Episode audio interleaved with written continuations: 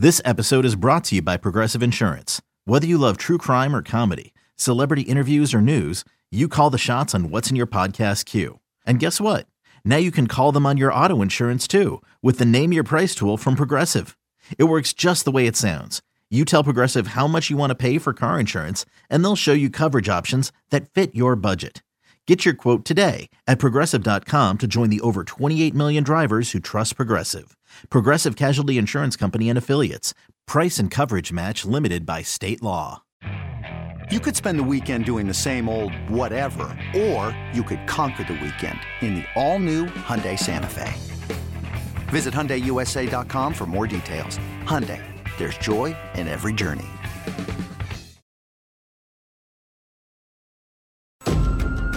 University Police, what's your emergency? This is Lauren. They're trying to lure me somewhere. He was deceptive, he was dangerous. I'm pissed.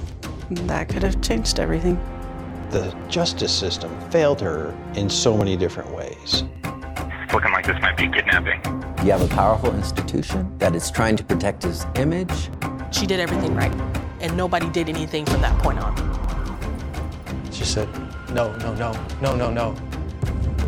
And, and I knew something was wrong.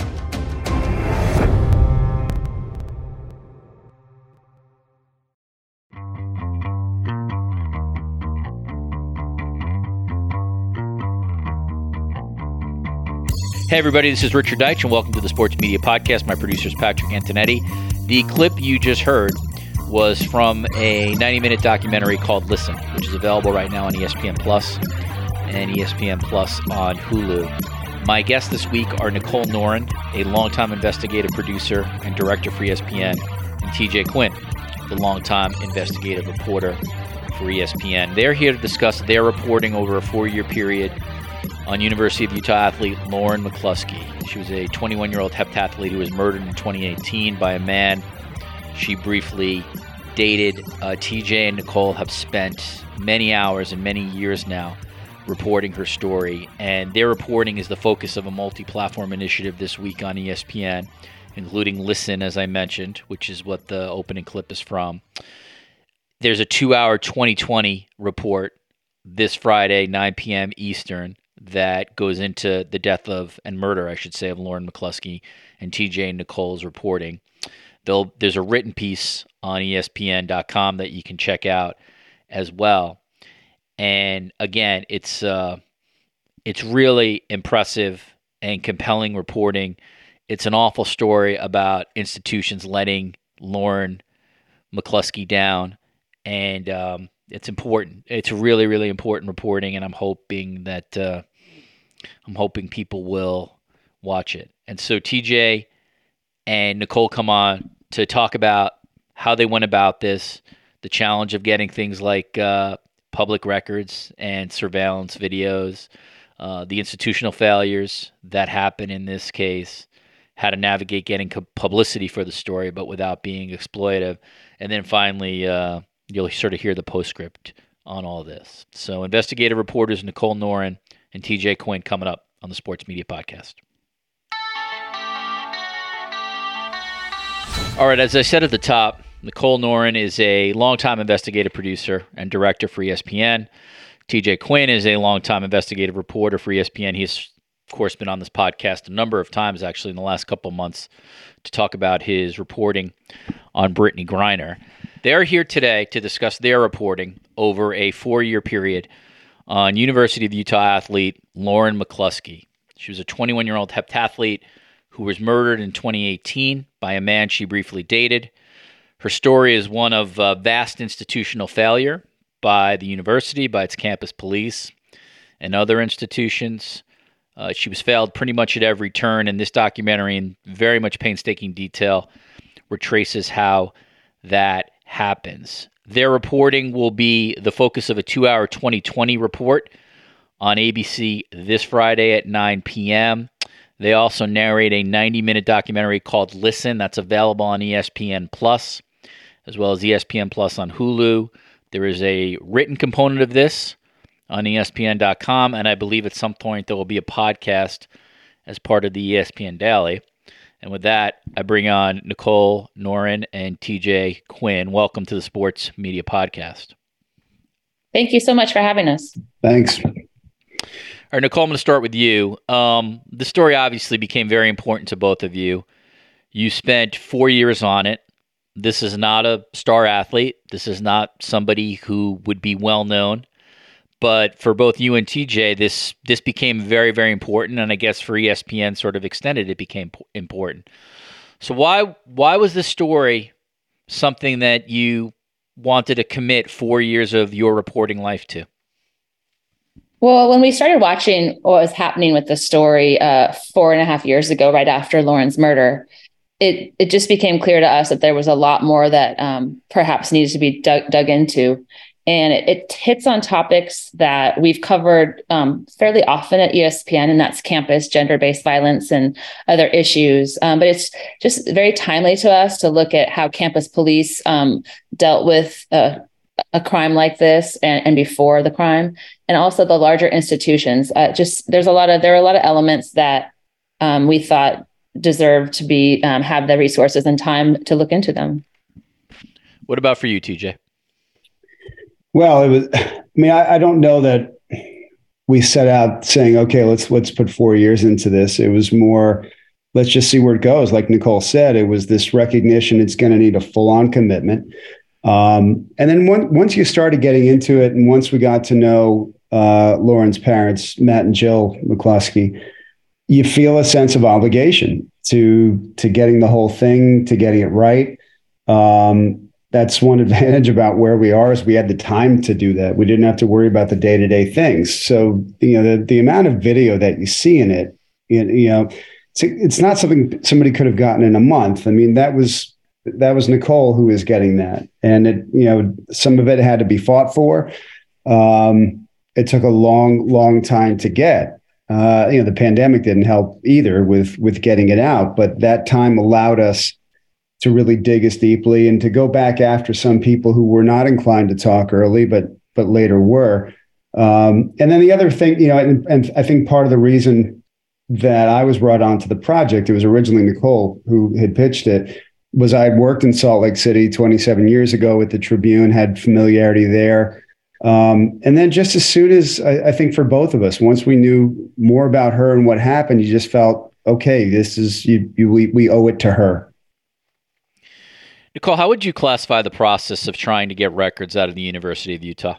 it um well, it's always complicated when there is a, a, an active lawsuit. So that's really important to um to include, in which the, the Lauren's parents sued the school and the larger um, institution, the state, um, in June of 2019. So we knew there was going to be a lot of um, reluctance to cooperate um, because of that. Uh, in general, though, we, it was very helpful that we knew these things existed due to the information in the police report that was released.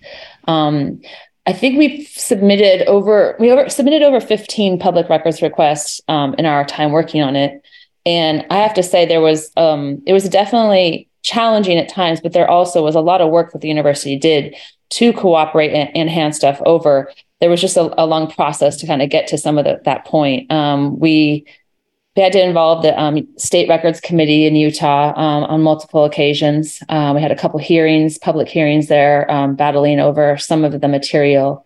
But yeah, it ended up. There's a lot of there's a lot of um, assets and material that we obtained that we were we were we were only able to obtain because of the cooperation of Lauren's parents, though it's an interesting those people who know public records and, and institutional public records, records, we could say education records that fall under FERPA. Uh, there's a different level that happens when a student is deceased, and oftentimes records are more available. But in this case, because of the lawsuit and other things, I think there was a it was a little bit more challenging. Um, but Jill, there was some some a lot of the stuff that's in the film we would not really have been able to obtain if Jill McCluskey had not signed off on some of it because it fell into a realm where the school could make it they and they were making an argument for some of it that it fell under privacy just an extra level of privacy um, but it's fascinating. Like for instance, with surveillance videos, I don't know if people really realize this. I learned a lot more about it because of this story, but surveillance videos on campuses all over. Um, they are education records and so they there's a lot of there's a lot of stuff that people don't really realize and and the legal next of kin when, when a student is deceased the legal next of kin um, they have a lot of power to get a lot of information from public schools so that's that's a factor too that just helped us out in that in that realm. Sadly, the fact that Lauren is no longer alive. I'm going to get to the surveillance videos uh, in a bit because it's uh, it's obviously a very big part of the of the storytelling aspect of this. Before that, though, TJ, you know, I do want to ask you about ESPN's commitment here because, like, the reality is, if you don't have a commitment from your employer on this, this story isn't going to happen. They they give you the freedom in terms of years to do this. They clearly give you the resources in terms of, you know, travel budget and expending whatever you had to do, as Nicole mentioned, on trying to get public records. Um, the the outreach of this is pretty significant. It's an it's a 90 minute documentary as well as a two hour 2020 show. Um, I'm not really sure, like, my question, other than I don't want to say, are you surprised at this? But, you know, you have worked on pieces before, probably more high profile people who haven't necessarily gotten this kind of outreach treatment. And I'm happy that it is getting this outreach treatment. But what's, you know, what's your thought there? If nothing else, it just seems like the investigative department at ESPN, like, this was a story that really meant something to them. Well, I mean, it, it did, and it was, and I don't want to make it sound like we just got a blank check and we're told here, go do whatever. I mean, it's obviously a lot easier to get that if it's if it's Barry Bonds or or you know Lance Armstrong or something, and um, you know far more familiar names. Um, you know, nobody knew Laura McCluskey before this, um, so you, you did have to make this case that hey, look, there's something worth getting here, and I mean, a lot of that started with the pitch, and again, that was Nicole's, you know, Nicole's vision for how that would go. Um, our boss, Chris Buckle, was the one who was responsible for, you know, really making those connections to make sure we did have money and time to do it. It's never an issue with time so much. That's the one thing about investigative work is, you know, typically you've got the time. But was there money? Like you said, it was a significant commitment. And you do have points all along where people up the chain say, okay, what's going on with this? Is it worth it? Um, especially when, you know, as we see this week, notice goes out uh, from from Disney that some colleagues are going to lose their jobs. People are paying attention to the money. So what we had to keep showing them was that the material we were getting was worth it. That the story we were going to be able to tell at the end of the day was was so compelling that it deserved the company's commitment. It's not like you know we can always go with anything we want to do.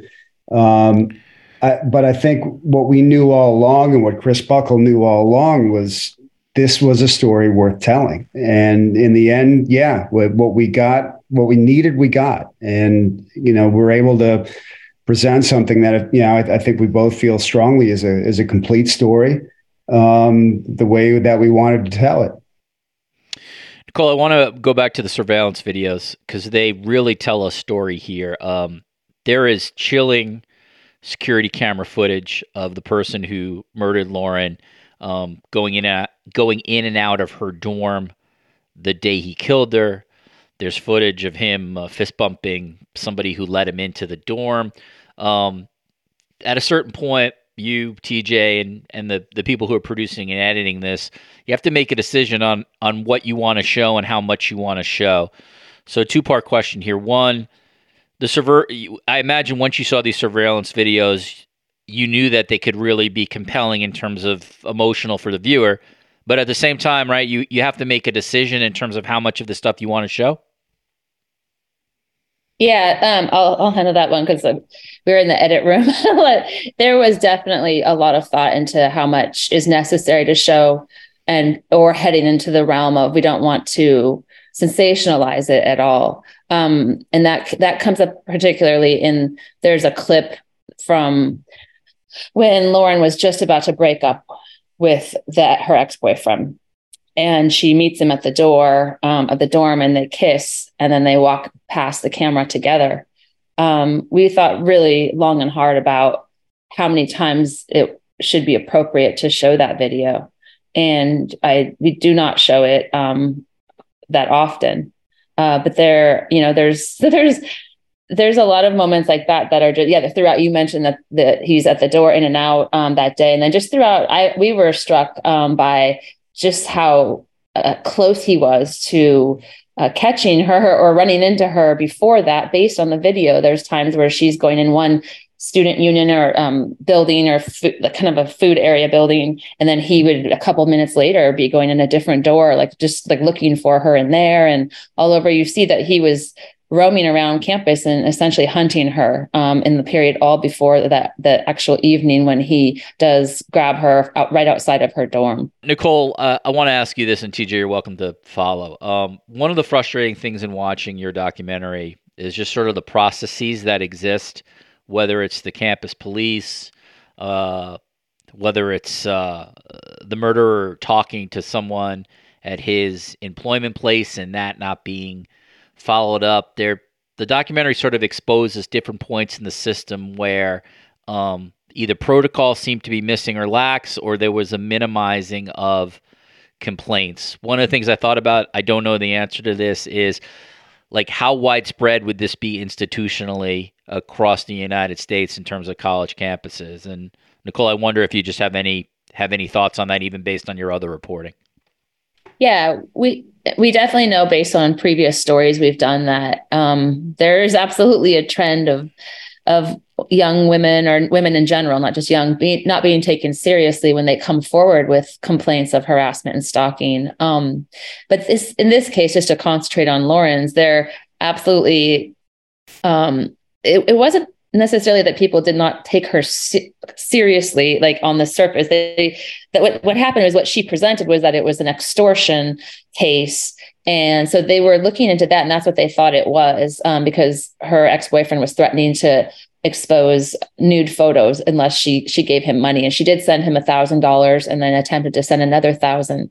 But when people heard about so the when the police were thinking it was this kind of extortion case they we've we'd heard multiple times that well she didn't report any other threats of violence or any fears and which is technically true because we, we know her witness statement when we see her witness statement but that what happened was that they later learned is that there were signs that there was something else going on and the sad thing is just the pro- the procedures in place that week at the campus police didn't lead to people following up further and asking more questions. For instance they didn't have a policy of engaging with adult probation and parole in Utah, which is the agency that oversees parolees.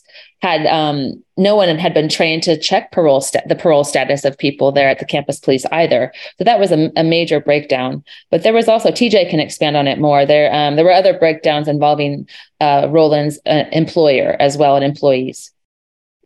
Yeah, yeah. I mean, you had um, so much attention was on that initial complaint that she made, as Nicole said. But when she walked into uh, in, into the police station that day, the the two officers taking her report had no idea that she and her mother had been in contact with police days earlier when she was trying to get her car back from him. And her mother had told the dispatcher, "I'm really concerned. This guy she's dating turns out to be a sex offender. Um, I'm worried something will happen." Patrol officers had no idea um, there was no communication from one shift to the next. And then you had nobody supervising after the case was assigned to a detective. Um, she had a number of other things on her plate. She um, she was the the detective on call that day, but we had several people tell us that she was told by her supervisor that day, no, don't go in, just deal with it when you come back on Tuesday. This was on a Saturday um, she didn't contact Lauren for a week. And there was nobody tracking that. There was nobody keeping track of the case from one day to the next. The dispatcher who was was working when uh, they first ran his name uh, was had been on the job for a month. Um, as Nicole said, nobody there had ever checked someone's parole status. No one knew how. Um, it was a huge breakdown. And when the university finally issued a statement to us, um, when we were at the end of our reporting, they described it as as dysfunctional. Um, the, you see those breakdowns, and and you know it, it's kind of maddening because the pieces were there, but everybody who was connected to it. I mean, one phone call to, to adult probation and parole would have shown that this guy's a convicted sex offender on parole. His parole agent could have taken him on a 72 hour hold to figure out was he actually blackmailing her. Um, and then, as a result of uh, audio recordings we got later from the investigation police did after her death, it turns out that he told coworkers, at, he was working at a call center for Global Dynamics Information Technology. He actually told coworkers, including a supervisor, six days before he killed Lauren, that he had been blackmailing her, that he was a parolee, was worried about going back to, to back to prison. Uh, he even showed one of them the statutes that he thought he had violated, um, which would have been immediate cause to arrest him and charge him now with with a felony. Um, and he, again, he would have been back in prison, and nobody said a thing. Check out our new NBA show, Beyond the Arc, part of the CBS Sports Podcast Network where you can find me, John Gonzalez, NBA insider Bill Reiter, and Ashley Nicole Moss five days a week talking all things NBA. Whether you're looking for insightful discussions, upbeat commentary, breaking news, interviews, or coverage of all the biggest stories in the NBA, our new show is the place to be five days a week. Download and follow Beyond the Arc on Apple Podcasts, Spotify, and wherever you get your favorite podcasts. I have uh, two more for you. I'm going to start with you, Nicole, but uh, TJ, please follow. You know, the, the this story is challenging in so many ways, and one of the challenges, and this is not something that I teach in journalism school, is how do you navigate getting publicity, getting people interested in the story without being exploitive about the story. And I wonder if that's something that you guys have thought about, if ESPN thinks about, because it's you know it's a challenge to to to honor the victim here, but at the same time, not to exploit the tragedy? I think that the very nature of this case, with so much of it being on institutional failures, um, to me has been, I just, I know, I just know from working on it for four years, people's interest um, is very different. It seems bigger, and that it's a trend that hits with a lot of people who might either have kids in college or they were. There's i mean to be honest so many so many women i know um, have either experienced it themselves or have friends who have when they have tried to come forward uh, to get help um, when they're younger. And so I, this, the tragic thing is is i think it just hits home with a lot of people. We haven't um, like we're definitely concerned about we don't want it to seem like we are exploiting uh, this story or, or in any way, but I think it just naturally piques people's interest because of the broader institutional failures though and the personal connection that sadly many people have um, in their own lives um, whether what you know dealing with uh, dating violence or dealing with police um, when there are situations that are in this gray area of when it's not quite it's like the early warning signs of toxic relationships I, I think a lot of people have sadly have experience with. That's what's sadly well said. TJ, what about you? Again, you know, both you and Nicole, as long as I've known you, are examples of people who I think have the right tone and tenor on this. But um, but you know, there is a navigation here because like um, you know, ultimately you're talking about, at least for some people, the singular worst day of their lives. So you want to be respectful of that. At the same time, you have a story that's really, really important that people should hear.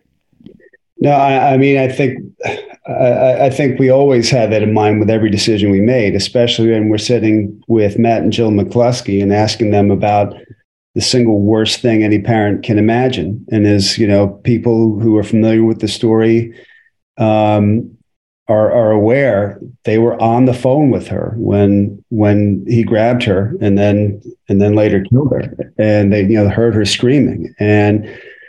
I, I think it had to I, I don't know how you, like you said, it's not something that's easily, you know, taught in a journalism school. I think it was just simply going into it with a respect for them.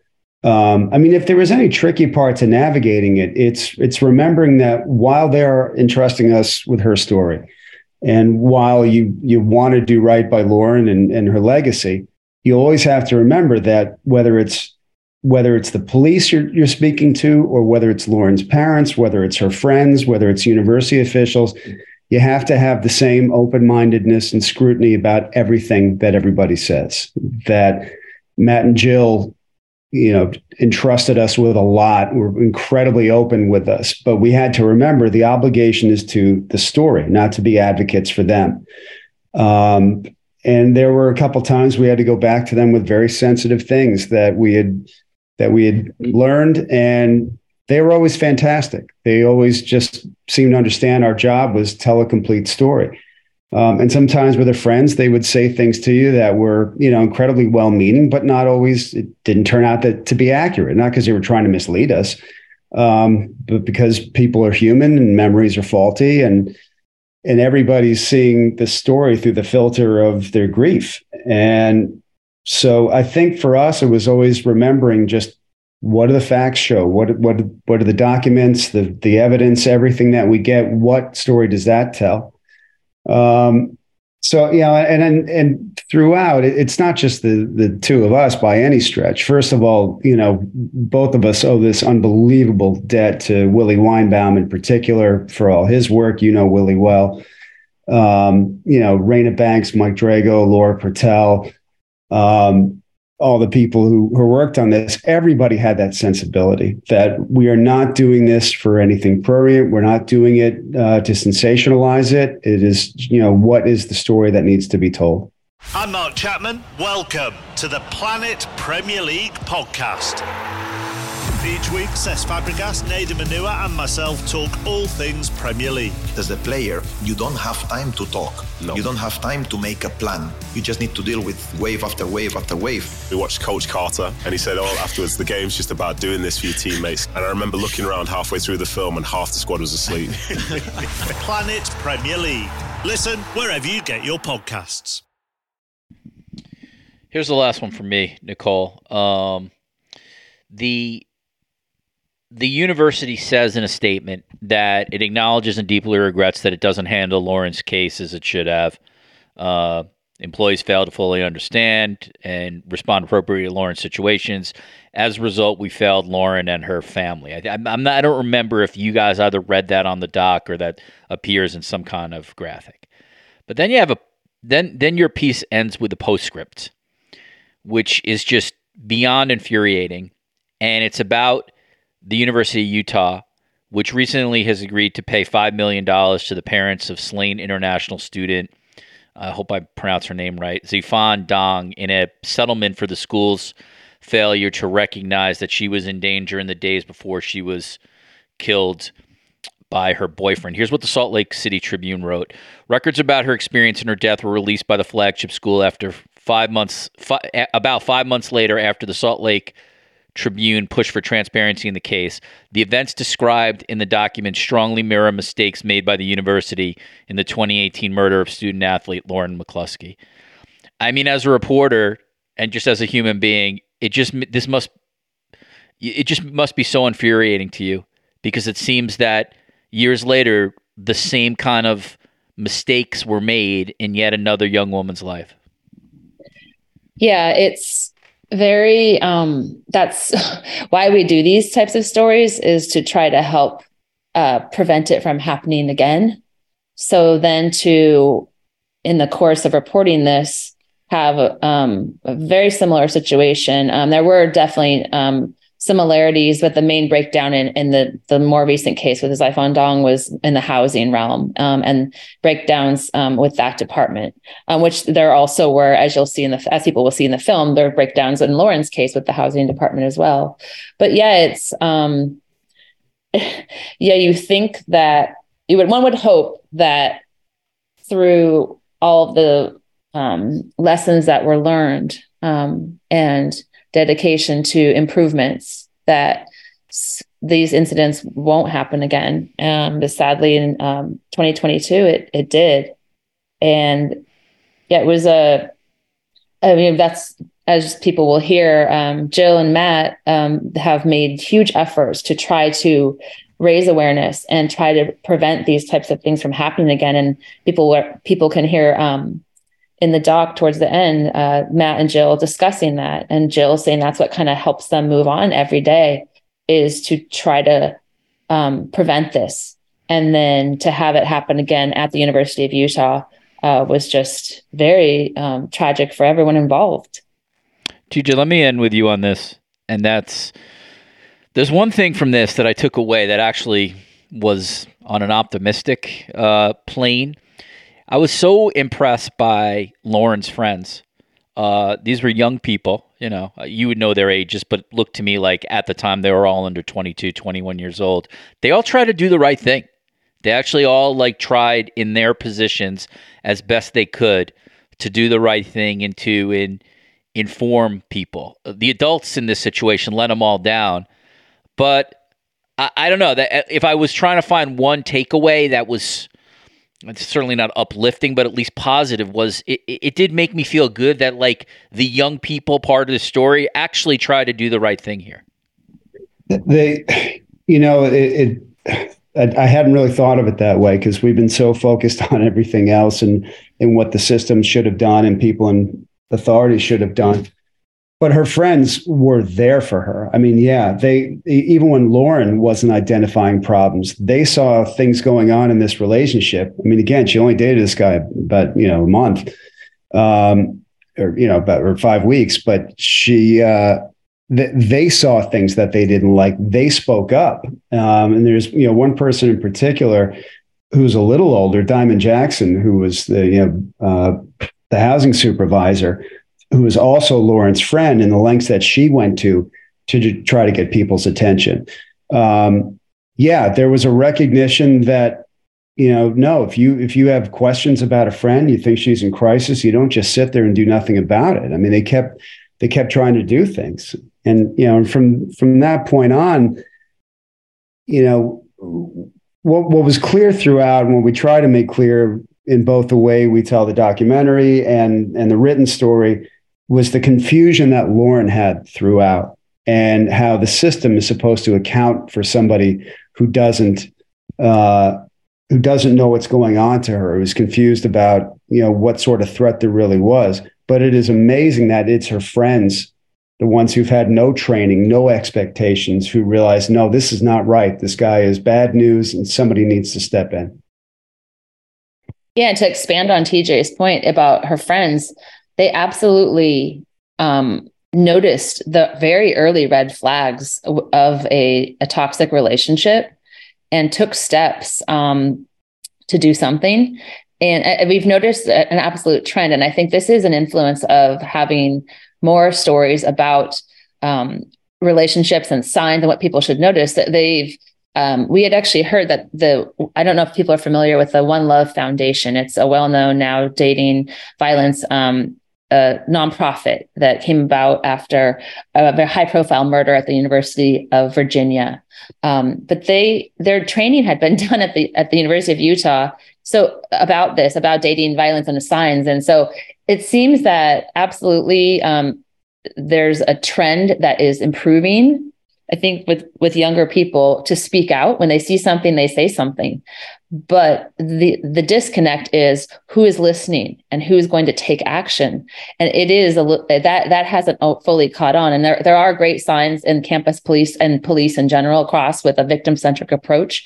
But we've noticed, and that's hopefully what people will take away from this doc is that it action needs to be taken if people are coming forward and speaking out and saying something. Nicole Noren is a longtime investigative producer and director for ESPN.